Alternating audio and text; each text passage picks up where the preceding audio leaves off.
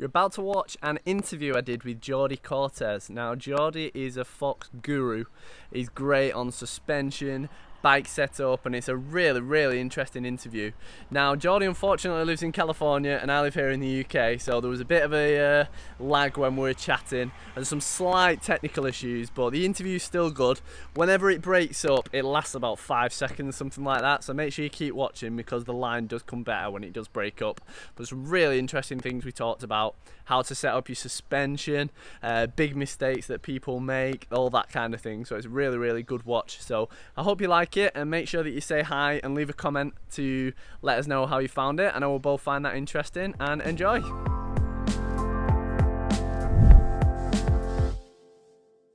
So to start, Jordi, how would you describe who you are and what you do for the few people listening who don't already know?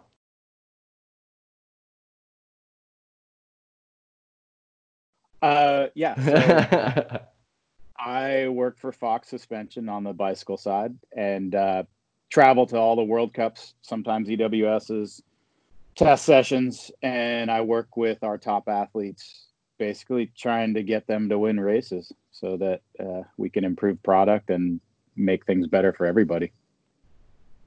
Yeah, for sure. And I know you mentioned before as well that you do the Dialed series, which is I think how I personally came across you because the Dialed series on YouTube is brilliant. For for those what listening, it's well worth checking out because you just kind of get an inside look into the pits of Jordi and the rest of the team working on the pros bikes, and it's really interesting because you'll see one rider come in and say, "Oh, it felt like it was bogging down or it felt a bit harsh and then you see how you sort of tweak it. So from my point of view i picked up loads of tips. And uh, my first question actually is uh, about one of the interviews that you gave in Dialed you were doing a q&a so you got asked what your favorite tool was and you said that you weren't really that bothered about tools you just use whatever's lying around. But what you did say is that you the most important tool is your mind.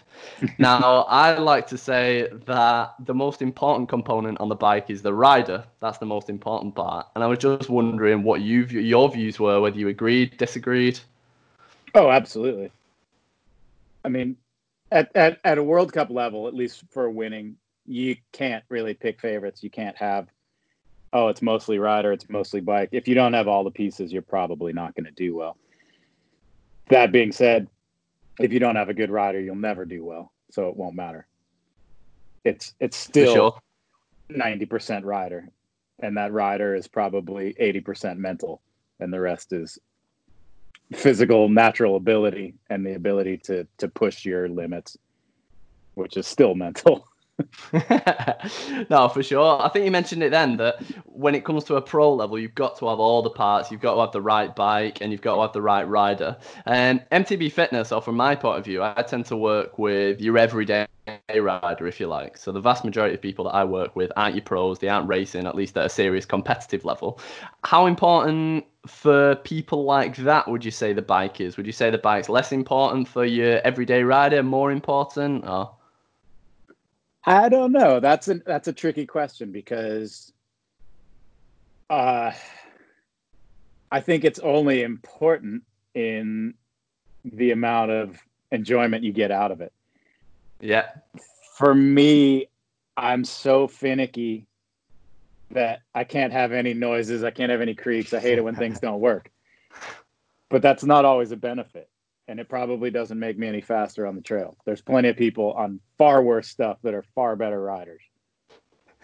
That's a great point. So I ride with my best mate Ozzy quite a lot, and I like uh, I get really annoyed if my PSI on my tires are down a bit. Like I have to check them before every ride. If I'm two or three out, it's getting pumped up, and my mate will rock up and he'll do half a ride, and he's like, "I'm feeling a bit slow today."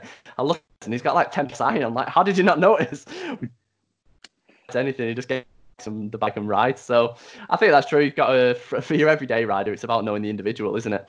Uh, on yeah. to the next question, kind of going on a slightly different tangent. So here in the UK, we're not quite as lucky as you in California in that we get a whole range of weather. So it can go from freezing cold and snowy and windy right up to obviously nice sunny weather like it is at the moment. Now I find I tend to set up my suspension once and then just leave it. And I find when I'm riding in the colder weather, so it's colder out, you know, there might be snow on the ground, I find that the suspension feels harsher and I get a lot more feedback through the bars. And I think as well that's probably compounded by the fact that your hands are cold, your muscles are cold, your joints are cold. Um, is that in my head? Is it all just coming from the body, or in cold temperature, does it actually make a dramatic difference to the how the suspension works, how you how uh, compliant your tires are, and things like that? It definitely makes a difference.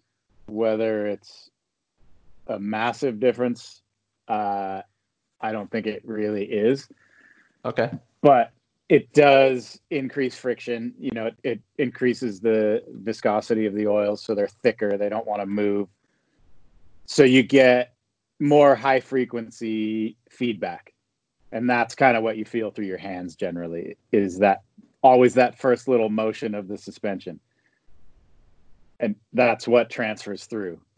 Once things warm up, if you're actually on a descent within 30 seconds or so, you should be right back up to normal operating temperature. Okay. But, so do you think that you should? Do you think that you need to tweak your suspension then based on the I weather? Know. So somebody riding in zero degrees centigrade versus someone riding 30. Okay, just so you don't think it's necessary then for most people. For most people, no. There's there's far more important things to worry about for most people, which is so the the initial setup of sag and set your rebound and things that make the average ride better. If you're well, into something... it, then go for it. But it's not for most people. Just ride it. Just well, it. I was actually going to ask you about basic bike setup later on, but seeing as you've mentioned it there, it makes sense to chat about it now. So, for again, your everyday rider, like, and, and in fact, I noticed I was watching the video. I think it was with um, Kaos Seagrave. I think it was. You were setting his bike up over Skype. yeah, that was a good one. for those Yeah, it was a good one. I was laughing. but for that, for kind of those watch it or for those listening to this podcast, go back and watch that video because what what stood out to me was that I can definitely relate to him because obviously in your world when you're twiddling with knobs all day and messing around with high speed, low speed, and all the PSIs, it's second nature to you. Like it's just it's easy. But I think to a lot of people, especially your everyday rider, it can be massively overwhelming of how to change high speed, low speed, compression, or your rebound and everything like that. So, what's a good what's the most important kind of bang for your buck, if you like, when it comes to your everyday rider setting up the suspension? What are the things that they should do to to get the best reward without getting overwhelmed? I mean, pressure is number one, always. If you if you don't have the right spring, you're just shooting in the dark. There's no point in doing anything.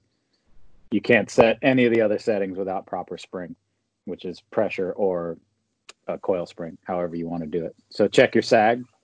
Um, the second would be volume, which is volume spacers to either prevent bottom out or to use full travel when you're not. And then we always go to rebound, which is the next most important. So it's it's always a circular process, and it doesn't mean that you go through it once and you're done. It might mean that you do pressure, volume, rebound, then you go back to pressure again, then you do volume again, and then rebound. Uh, it's a learning curve, just like anything else, but there's not that many variables really. If you just sit down and make yourself a little cheat sheet that has your pressure, your volume, your rebound, and what I think what I see most people doing is turning things without any thought process or any okay. idea of where they're starting from. And if you don't know where you started, there's no way you're ever going to get into a happy place or get back where you were. You just start turning things. Cool. So I think you it. mentioned, yeah, you mentioned that I think in quite a lot of videos that you want to track it and then make one change at a time and record it. Is that right? So you'll do a couple yeah. of downhills, tweak something, write it down, do a couple of downhills, tweak it, write it down. Is that right? Yeah, absolutely. And never ever make changes first thing. Okay. Make sure that get you get yourself used to it. Uh, bikes are so different than any other vehicle because they're so such a small percentage of of the overall weight of the package. I mean, the rider is five times what a bike weighs. Yeah, of course. So your mood has a massive amount to do with how the bikes feel. You know, if you're a little bit tired, or your hands are a little bit tired, suspension feels crap, and that's the first thing you're going to point at. It's never ah, I'm just having an off day. It's always oh, my suspension's shit. Yeah, that's really interesting actually, because that's something that I wouldn't consider. And um, so, really, if you're going to be tweaking your suspension and try to really get it dialed, you need to be doing a few downhills, be out riding for a while before you start tweaking it. Because you yeah. could, I suppose, if you dedicated a couple of hours to tweaking your suspension, it'd be easy to just rock up to a downhill, do one downhill, and then start changing things straight away. But actually, do a yeah. couple first and warm up we we still struggle with that at World Cups of guys doing one run, coming in and going, "Oh, it's so harsh, I can't ride this." And you send them yeah. away to go do another. I've got one. that. yeah, you mentioned because in the videos it comes up repeatedly, doesn't it? That the riders are going out doing the practice runs, coming back saying it's way too hard, and then you tend to drop it tell them that they shouldn't be dropping it but do it anyway and then over a few runs they sort of loosen it up yeah. So that kind of brings me then into another question I was going to ask you that's in that same kind of sphere. So there's a couple of questions I'll ask you on that. So first of all, for a pro rider, the difference between an average to good setup and the perfect setup is the difference between winning races or not. Like it can be several seconds, which you know is 20th in the pack or first. Obviously, for them, it's massively important. For normal riders, is there a massive difference between an average to good setup and the perfect setup for the bike, or is it small differences? I suppose. Do you think they should be taking the time to really try and get it perfect? The only reason you'd want to take the time to get it perfect is if it makes you happy, because there there's no perfect setup for trail riding. It you, you're riding such a wide variety of trails at different speeds, at different tempos, whereas downhill guys are one track basically mm-hmm. one line plus or minus, you know, a couple centimeters at most. So they're able to dial in a perfect setup. But if okay. you're out riding local trails, there's there's just no way. The average setup is going to be the perfect setup that actually answers the follow-on question to that, which I was going to ask about that. but yeah, you just nailed it. You're reading my mind here. So you answered it. You should sort of have something that's good at everything. Then, so I'll often find like on my trails around here, you'll be riding something relatively flat or a steady incline to get there, and your suspension can feel far too hard. But then when you drop into the descent, it feels great because you're yeah. going faster, you're flying down. So should people try and sort of set up the suspension to tweak it towards what they want it to do best? Or should you, if you're an enduro rider, for example, for those people, should they be setting up the suspension so it's great for the descents, or is there always going to be some kind yeah. of compromise? I mean, if you're an enduro rider, you're still a downhill oriented yes. athlete. So, uh, as far as recreational riders, that's yeah. that's up to you, really. It is pretty horrible to climb on a bike that's set up strictly to descend. You know, body position, the bike sinks in the back, seat angle gets weird, front end is light. Yeah. But if that's what you're willing to sacrifice for good descending, then go for it. A lot of people get used to it. I mean, EWS guys ride 36 pound bikes for eight hours a day. You know? so obviously it can be done. It just makes you stronger. I think it partly depends on what kind of rider you are. You know, I have like a big 170 mil bike and you ride it completely differently. You don't stand up and sprint out of turns and hammer around, or at least I don't personally. Like you stay seated, you're kind of conservative, and then you pin it on the descents. And then I have a yeah. small, like 120 mil bike that's much more fun and it kind of, you just ride it in a different way. You stand up more, you accelerate harder and you ride flatter stuff faster. Yeah, I think one thing that I always pick up on your videos and the same kind of trend coming through here. So you'll see a lot of people, a lot of riders ask questions in Facebook groups. So they'll come back from a ride and they'll say, the fork felt really hard there. What do I need to do? And someone will always say, definitely low speed compression, yeah. definitely pressure. And I always notice when I watch your videos and speaking to you now, you always seem to kind of shrug and go, well, could be this. Like, how does it feel for you? Like, there is no perfect setting. So would you say that it's very much an individual thing and you just need to tweak and find what works for you? Because that's very much what I get from talking to you. Sort of. it's not an individual thing. Like there is a correct way of doing it. Okay. There there is a proper pressure, there is a proper volume, there is a proper rebound. That's not up for debate. Okay. You know, that's one of the first things uh amateurs, rookies, uh pain in the asses. They come in and they say, "Well, I tend to ride it like this." And I'm, "Well, if you tend to ride it that way, beat it. Go do it yourself." Like I'm here to do it the right way which it's not my theory it's just the way suspension works so if we if people were to go out and spend three hours watching your videos now you could probably get a pretty good instructional from you of the basics to get your bike set up right? They do that as per instructions and then they go out on a ride and it feels uncomfortable. Would your advice just be then to just push through because the bike is set up right? It depends because again if you're doing short sections of a single trail, you do tend to set the bike up to do that trail. Yeah. So for an enduro rider or trail rider, you should kind of move around a little bit. And that's one of the big differences we do with testing EWS guys versus downhill guys is you do a basic setup on one track and you move them to another track and then you have them go pedal for a couple hours. Okay. And if all three of those work well, then you know you've got a good setup. Right. Okay. So yeah, now that's good. That makes sense. And I think it is interesting what you said there about there is a right way and a wrong way to do it because that gives us riders, I suppose, that don't necessarily have the luxury of working with someone like yourself and getting the bike set up. That there is, you know, that good baseline that you can definitely work off. So let me just scroll back two seconds.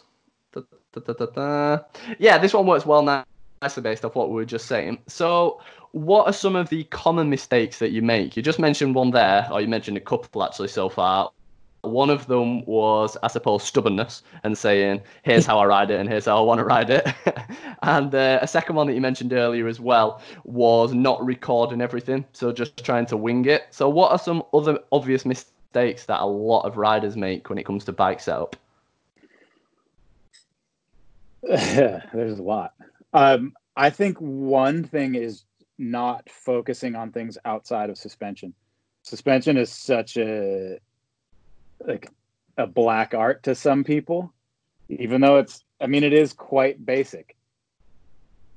But there's so many other things involved. There's grips, there's lever angle, there's seat position, there's cleat position, there's tires and tire pressure. All these things contribute to the feel of your bike that I went out and rode three different sets of grips yesterday, and each run, a certain set of grips was the worst thing I've ever ridden. It made my bike feel horrible. Yeah, it had can, nothing to do with suspension. I can totally relate. Um, when I changed bikes, I went. I, I, like quite thick grips, so that give you quite a bit of cushioning. And when I went to some that were like really thin, and you were almost like attached to the bar. Yeah, like that. So yeah, that's interesting actually. When you go and change something on the bike, say your grips or you know your stem angle, your stem height, sorry, you know loads of different things like that. Should you then go back and tweak the suspension? Yeah, absolutely. You should double check everything because any slight shift in weight of you changes how you're yeah. reacting to the bike. So you can see it just if you just stand on your bike, lean up against the wall, and move yourself back and forward a couple inches, you'll see the bike move back and forth. That yeah. changes everything there. Okay, that's interesting because I imagine us, us riders, I'm sure yourself included, we love tweaking stuff on the bike because it's fun. It's part of the whole sport. But actually, if we're changing something, then we should make sure that we go back and check the suspension because a lot of people yeah. will buy a bike, set the suspension up when they first get it, and then change loads more things and not go back to the suspension. So that goes for everything, does it? If you change your wheels or change your grips, just make sure that you check that your suspension's still working right. Absolutely. And again, it's like suspension suspension kind of gets a bad rap because it's the only thing people buy and ride and say, "Oh, it's not set up like this or it's not it doesn't feel like this." People go buy wheels without a clue. Yeah. You just buy them cuz they're cool. They have a massive amount of influence on how the bike feels. Or handlebars. You buy bars that you think are nice, but you have no idea how they ride. And that's one of the contact points that is most critical. It's grips, bars, wheels, tires, all that stuff is an an integral part of how your bike is functioning. And there's just there's so little assessment of how all these other things go together because suspension's always there to blame. Any forum you go to, people aren't bashing, oh, this bar was so stiff, I couldn't ride it. It was always, my fork sucks. Yeah. So, how do how do people actually differentiate then? So if people are getting overwhelmed with thinking suspension's complicated and suddenly they have to then try and narrow it down to bars, grips, everything else, how do they differentiate? Is it just a matter of experience and just the longer that you ride, the better you get an idea of what works, or is there a process you can do? I don't know if there's again, it's the bike industry is so goofy. There's there's not a lot of empirical data for a lot of this stuff. It's all colors and just put things out. uh, so yeah, I hate to say this, but you do need to kind of do some research and look through reviews and forums. You just have to do it very carefully because they're a wormhole of terrible information. I mean, you mentioned it earlier. It's like the first comment on a forum is always like, "Oh, I know the problem. It's because of this." Or it's like, "Oh, I bought this fork and I'm feeling this, and the second comment is, "Oh, you should have bought this brand. That one's shit." it's like none of them are really shit. They all work quite well. Yeah. And if you just take a little bit of time, you're gonna be okay. Yeah, it's so true, and I think uh, obviously experts in your own area, there's there's tends to be many different answers. So if somebody comes to you and says, "How do I need to change my fork for X problem?" You've probably got several different solutions to it. It's the same if somebody comes to me and says, I've got a pain in my shoulder. I felt it tweak slightly when I was training. It's like, right, well, it could be this, it could be this, it could be this, it could be this, it yeah. could be th- it could be several things. And generally you have to ask them five, ten questions before you can narrow it down. But on a Facebook group, people can come across as so definite that they know the answer that the person who doesn't know can listen to it. So yes yeah, I think it's people have their own areas of expertise. Somebody might be a lawyer, for example, who's asking for bike advice, and they'll be able to spot bad lawyer law advice out there. But as soon as you're asking about something you don't know, you think the person who comes across with the most sort of definiteness in their answer is right, and it's often just not the case. I think the more experts you speak to in whatever field, you realize that there's never just one answer. It's always a one of several. Yeah, I would agree. Nobody smart is ever going to tell you that they have the answer. Yeah. They're going to say, what well, could be this, or I'd look at this, or I'd look at this. But as soon as somebody says, oh man, it's this, just delete them, block them. It's not. It's not going to happen. Cut them from your life. yeah. so in uh, in another video that I watched, I've watched many of your videos. If you haven't guessed. That's good. This is how I. That's all I've got right now. This is how I do my learning. um, I can't remember which one it is, but you were talking about one mistake that many riders make is they try and tweak the suspension too much rather than riding it for or try to tweak the bike in general rather than riding it for a length of time and just getting used to how it reacts. Yeah. Would Would you agree with that? Or do you think that you should just ride it and get used to your bike? You should after a certain point, right? I yeah. mean, you you need to put in the basics, and at least set those those few parameters. But if if one day your bike feels good and the next day your bike doesn't feel good, your bike didn't change. It's it's you. So just settle down, ride your bike, and realize that what you did before is still there. I mean, yeah, that's true. You just put up slightly then, so I'm just going to repeat what you said. I just caught it, but for those listening, you said then that if your bike felt bad, if your bike felt good yesterday, but it feels bad today, the bike is not the issue. It's you. Is that what you just said? It was quite a choppy line. Yeah, absolutely. Ah, that's really interesting. And I think that's something that people can definitely learn from that because it's very easy to go out on a ride and start blaming the bike. But you know, you, you yeah. nailed it yourself. Your bike probably changes very little day to day, but you very. change massively Very little. I mean, if we're talking six months and your suspension is not serviced and you ride three hours a day, then your bike's changing. But that's Yeah. not really what we're talking about. So Yeah. if you set your bike up and the next day it feels crap, it's not the bike. Yeah, that's really interesting. So I think there it's a matter of making sure that you've got a proper warm up process. Make sure that you ride for a little bit before you start checking it, and that's where things like I suppose more my area of expertise, if you like, like training, your nutrition, warming up before you ride, and all that comes into play. And I suppose being in tune with your body, and that's something that your pro riders very much are. Like they're very in tune with the bike, but you'll see it a hell of a lot more than me. They're also massively in tune with the body as well and understanding how they feel. The good ones are, and the good ones can assess themselves and and realize when it's them or when there's an issue. Mm. but there's also huge egos and well ego i don't know if ego is the right word but it, i think it's hard for a lot of them to accept that it's a failure on their part so they'll continue to push knowing that they're not pushing in the right direction. They're just taking up time to sort out these other issues. Okay. and and that's fine too you know however that that's a pro rider when we're talking about the difference between winning and not winning that's okay. For your average person it's just not okay. You need to you need to use some self-assessment. Yeah, I agree.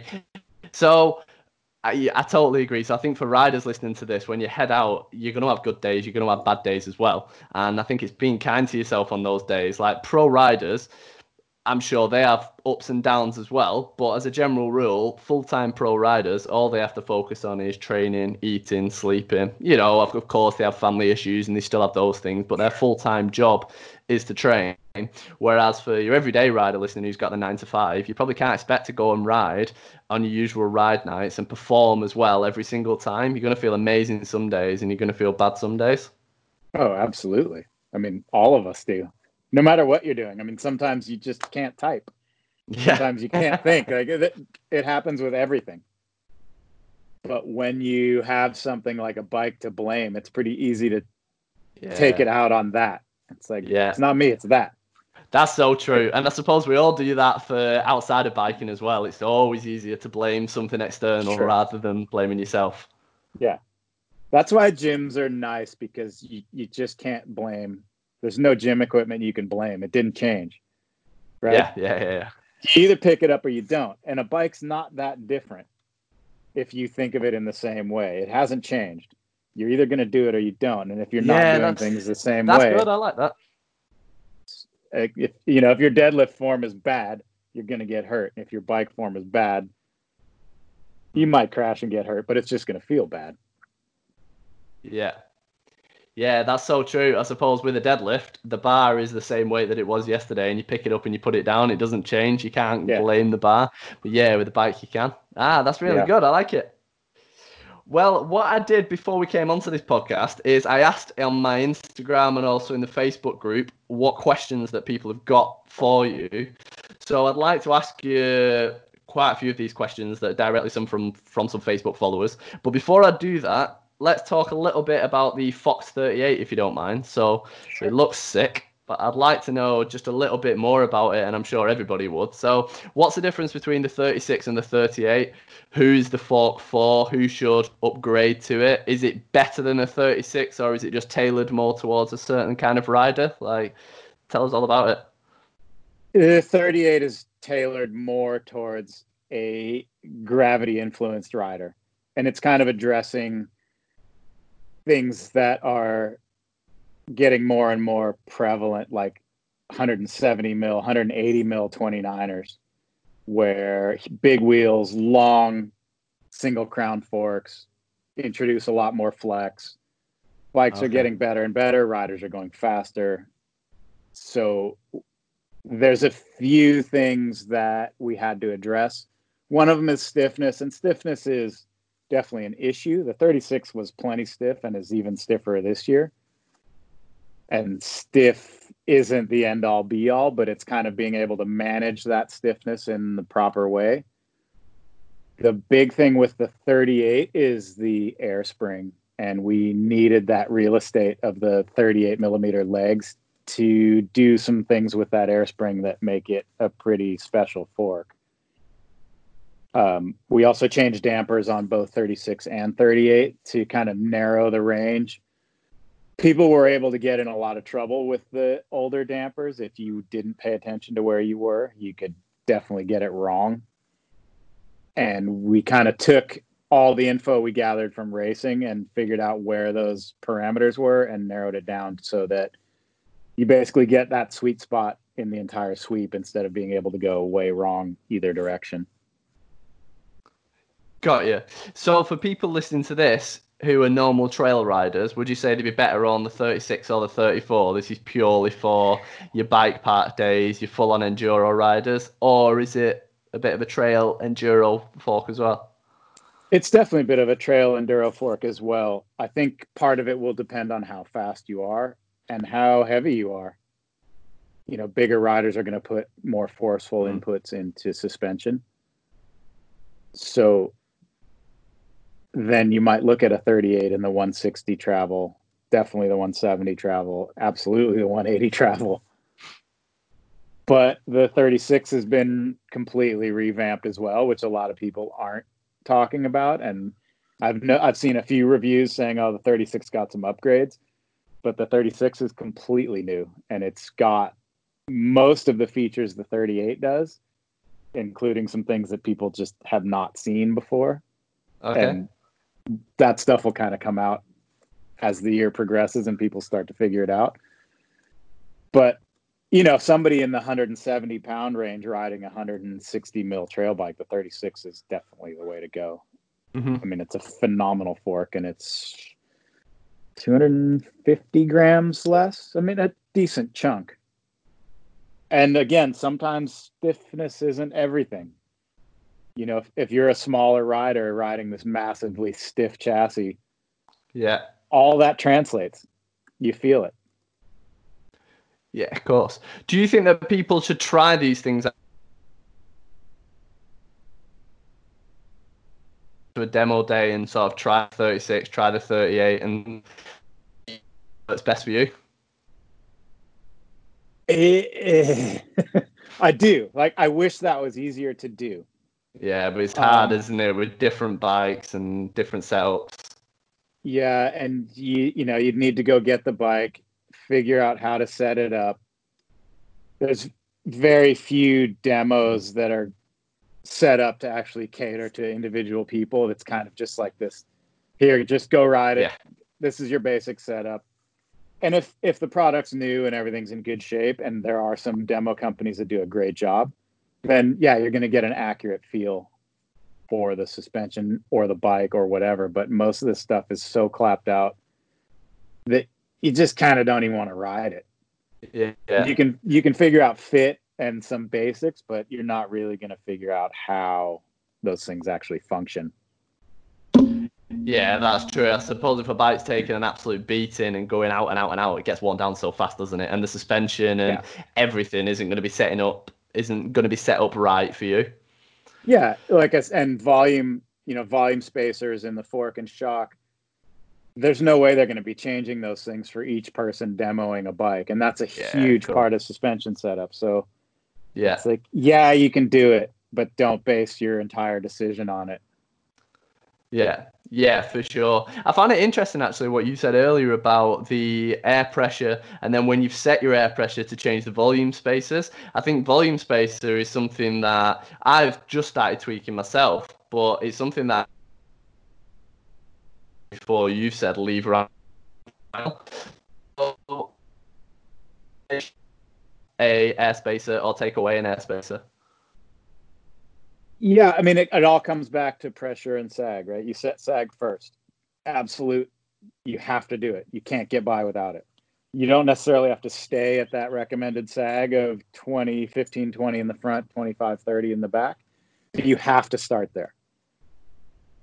And then you go ride it. And if you're bottoming the suspension, you add volume spacers If you're not getting full travel, you take them away until you're kind of in a in a good range, and then you can start to adjust damping.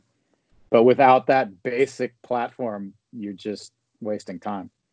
That's really interesting. I think a lot of people would set the, you'll know more than me, but I think they would set the pressure and then either change the pressure based on how it feels or then start to rebound because because obviously to set an air sp- uh, volume spacer you've got to open the shock or open the fork up it seems more complicated so i think a lot of people listening will find that useful that actually when you've done the sag then look at volume spacers rather yeah. than tweaking your compression and your rebound absolutely and uh, the shock looks a little bit more intimidating but they're still quite easy to do. There's so many online videos of showing you how to replace a volume spacer that anybody that can comfortably take the shock out of the frame and look at it can easily replace a volume spacer. So for the next section, I've got some questions from followers that I'd really love. Well, I know they would love it if you'd answer. So I'm just yeah. going to go through them one by one. Some are detailed, some are quite short answers. So I'd love to just hear your opinion on them. So Simeon says, please can I have a small basic summary of where we should start in terms of maintaining your suspension?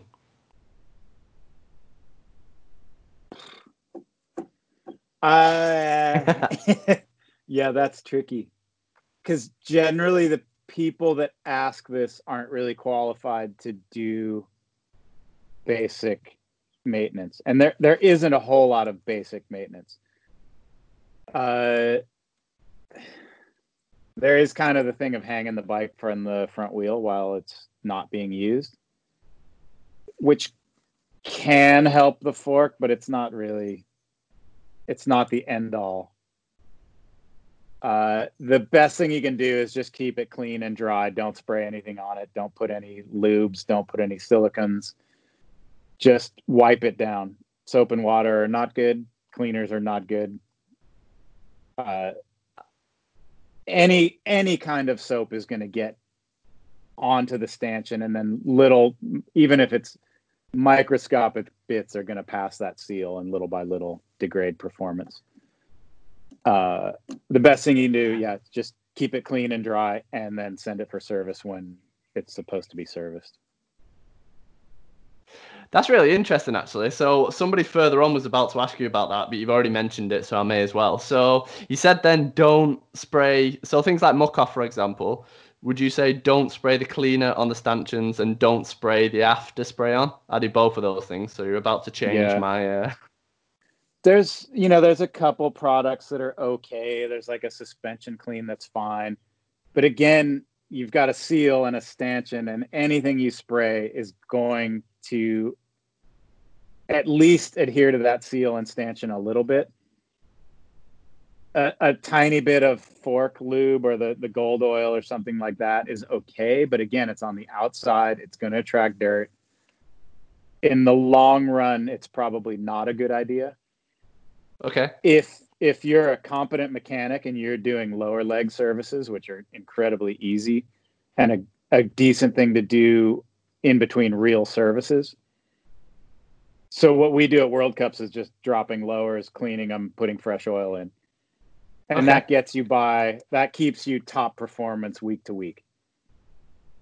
That's interesting. So when a rider gets back from a ride, how should they clean their stanchions then? And bear in mind, here in the UK, anyway, speak of, it can be dusty one day. Well, rarely. Most of the time, it's muddy and sloppy. I'm just thinking because for the past week we've had dust. The rest of the time, it's definitely not dusty. so how should they clean the suspension? Mud's not a problem. Water and mud are usually totally fine. Yeah. You know, if you want to spray your bike off, go ahead and do it. Just don't. Uh, just treat it like a bearing. You don't blow water straight into a bearing. If you have exposed bearings, you don't spray soap and cleaner all over them either. Well, I hope you don't. that that stuff is gonna pass any seal. I don't care what it is. And okay. people that ride in the mud and wash bikes each time are probably just gonna wear bikes out a lot faster. Yeah, of course. I, I I live in Northern California, so it does rain. It gets cold. We ride in the mud. The only thing I clean is my chain. There's no rubber, there's no seals. You clean the drivetrain out and then just put the bike away. That's so interesting. So, will your bike last longer and perform better for longer if you don't clean it properly? Because that's quite uh, groundbreaking, I'd say. That's that's kind of one of my things. I don't know. The more you wash things, to me, the more they wear out. And obviously, there's mechanical parts that are two pieces of metal rubbing together, chains, chains, Mhm. cassettes. Those things need to be cleaned. I mean, the more grit that's in them, Yeah, the more wear. yeah. Are you going to prolong life by keeping them clean daily? You know, if you're riding in the mud every day, is cleaning it in between those rides going to make any difference? I really doubt it because as soon as you hit a puddle, it's muddy again.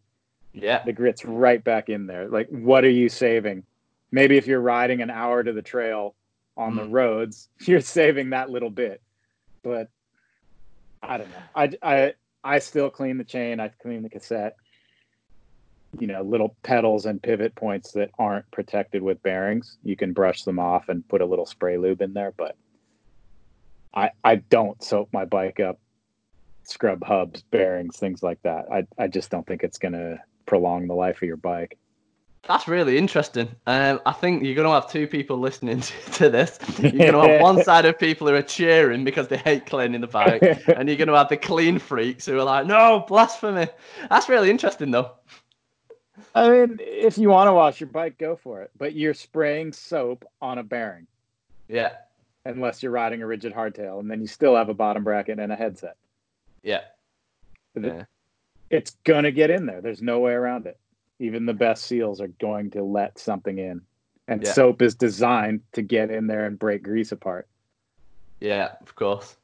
So That's fascinating. That's really interesting. I think a lot of people will be uh, interested in what you just said there. That was good. Um, mostly, I'm just lazy. I don't want to wash my bike. yeah, you've come up with a whole philosophy just just to stop you from riding your bike, from having to clean your bike. and now you're going to spread it, so everybody's going to be doing it. Muc-Off shares are plummeting. Yeah, exactly. you're going to be getting a hit list on you. yeah, there that could happen.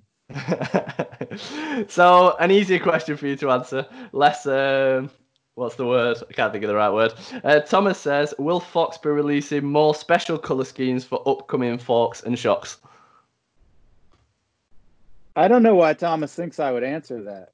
Well, I thought the exact same thing. In fact, in the comment, I've said he's not gonna. It was in my group. I think I said he's not gonna answer that, but I'll ask. somebody somebody messaged me a couple days before the 38 launch and asked if I'd share any information about the 38. And, and I was like, why why would I do that? Like, do you not understand the function of any of this stuff? But honestly, Uh, I don't know. I don't pay any attention to colors. I don't really care. That's for marketing people. All my stuff's black for the most part. You'd hate my bike. Mine's like a mix of turquoise and orange. Everything's colour matched. If that's what you want to do, go for it. uh, Chris says you mentioned it slightly earlier. Does it harm forks and shocks, shocks being inverted for a long period of time? So if you flick your bike over, oh, okay, Nah, not at all. cool. There's the It answer. might harm That's your good. brakes. I, I would never turn a bike upside down. Just You- because, I mean, uh, it, no matter what brake system you have, you're always going to have a little pocket of air in the master cylinder, even if you've just bled them. You flip it upside down, it's just going to try to migrate farther down towards the caliper and then be harder. So, Yeah, of course. Okay. don't. alright, good. Uh, where are we? I've already answered the next one. Uh, James says, "How important is it to balance the front and rear suspension?" Uh, you've answered that already. Very important, I think, is what you would Yeah. say. But the follow up Yeah. to that, what's the best way to do that? set sag. Yeah, Yeah. Perfect. It's super basic. We've done good with this interview because most of these questions we have answered. Okay, this one we've not talked about yet. I'm interested in your views on this actually. Neil says, What are your thoughts on the ShockWiz device and other similar ones on the market? Do they work or are they a gimmick? Do they work? Uh, they do what they were intended to do. Would I use one? Absolutely not. I think for some people on very, very basic flat trails, they could be okay. But they give very conflicting information if you ride different types of trails and they have no idea about incline or decline and can give pretty random advice. Okay. So- you answered that very nicely politically. Good work. Yeah. no. Like there's better and better data act systems coming out that are more and more user friendly but still fully functioning. Mhm. Uh, there's a friend of mine that's been doing that motion instruments setup that's coming out. It's far more involved than the the other couple that are out there, but it works, and it's it's a true data acquisition system. But it still works through the phone, and if if you're technically inclined and want to fuss around, that's the way to go. Yeah, that's a great answer. I think a lot of people would have known. I know I didn't know about that sort of thing coming out. So yeah, that's fascinating. Yeah. Um, similar question in regards to products. Two more. Andy says, "What are your views on Cushcore and other similar rim protector slash entire systems?" Uh, I am a huge fan as far as they are faster. There's no question. Um, a lot of people are even riding them for XC and gravel and things like that. I haven't quite adapted to riding them on my home tracks. We do a lot of pedaling. And we're able to ride exo type casings here while it's it's quite steep and fast. It's not incredibly sharp. There's no sharp rocks. There's some roots but i still enjoy the feeling of a fast rolling bike. Hmm if i was racing enduro or downhill there's probably no chance i would go without some type of insert. Front Uh, and back. Probably. I think some of that will depend on the size of the rider as well and the type of the tire. Tires are catching up a little bit, Yeah. but more for the suspension action of the insert than the actual puncture protection. Um, some of them allow you to ride on a flat, which is pretty critical for downhill. Yeah. Uh, but more than that, they stabilize the bike and they prevent some of that really harsh tire rebound. So they track far better. So Yeah. yeah, if you're if you want to go downhill fast, I would recommend an insert. That's a great answer. Nice. Um, so the final question, well, second to final question, easing it off slightly. Gaz says, "What's the strangest thing you've been asked to do in the pits?" Should have emailed this question in advance. I don't know. There's either one of two things happening right now. Either you're having lots of things pop in your head and you're deciding what you can say, or you're struggling. No. I, I I haven't been. I mean, honestly, for me, the strangest thing ever was to sign an autograph. And that's I don't know if that sounds like a dickhead thing, but I think it sounds the opposite. I I had I was just like, what? Wh- Why? Loic Bruni is over there. Why are you talking to me? yeah, exactly. Like, I'm just sitting here covered in oil. Ah, that's nice. That's a really nice answer. Uh, so the final question, which I like to ask everybody who comes on the podcast, and it's putting you on the spot, is what's one final piece of advice slash thought you would like to end the podcast on that the people listening will find useful? Quit being dicks in forums. That's a great one. I like that. That's a really good As- one. as I've been getting into this more and more and doing more and more online stuff, part of it is going on forums and answering questions. And people are truly horrible to Yeah. I, I think a lot of times it's to a corporation that they see as this massive entity. What they don't realize is, and I, I talked about this with somebody else, like at Fox, there's a huge brand and a company, and lots of people have their fingers in it. But when you get down to that one product, there's not very many people involved. And it's a passion. Like Mhm. we're not doing this because we're getting rich or because, you know, we're trying to sell all this product. We're doing it because we love bikes. And I I ride with our head engineer, I ride with our test lab guys. They're all bike people. And they are doing a lot of work to make sure this stuff works well. Yeah. And to get on a forum and instantly think you know better or you would have done it differently or you made a stupid choice because you did this. It's just it's just awful. Yeah. Like, I no totally point. agree. I think it's almost like bike. Yeah, totally. It's almost like road rage, isn't it? When people are inside the car, Yeah. they suddenly flitch into a different person. I think a lot of it is people don't know how to express the kind of emotions, and they'll take it out in the worst possible way by shouting on social media. And I, I am like you've mentioned it yourself there. Like it probably comes across as coming at Fox, but that's also you behind Fox, so Yeah. it's gonna get you when it's talking about it. But I get the same thing with MTB Fitness as well, because obviously on Instagram and especially on Facebook, there's a large audience there, and the Oh, amount yeah. of people who hurl abuse and like I'll get insulted like people call my teeth and my jaw all the time and like like you've got to laugh it off you've got to have a thick skin you like do.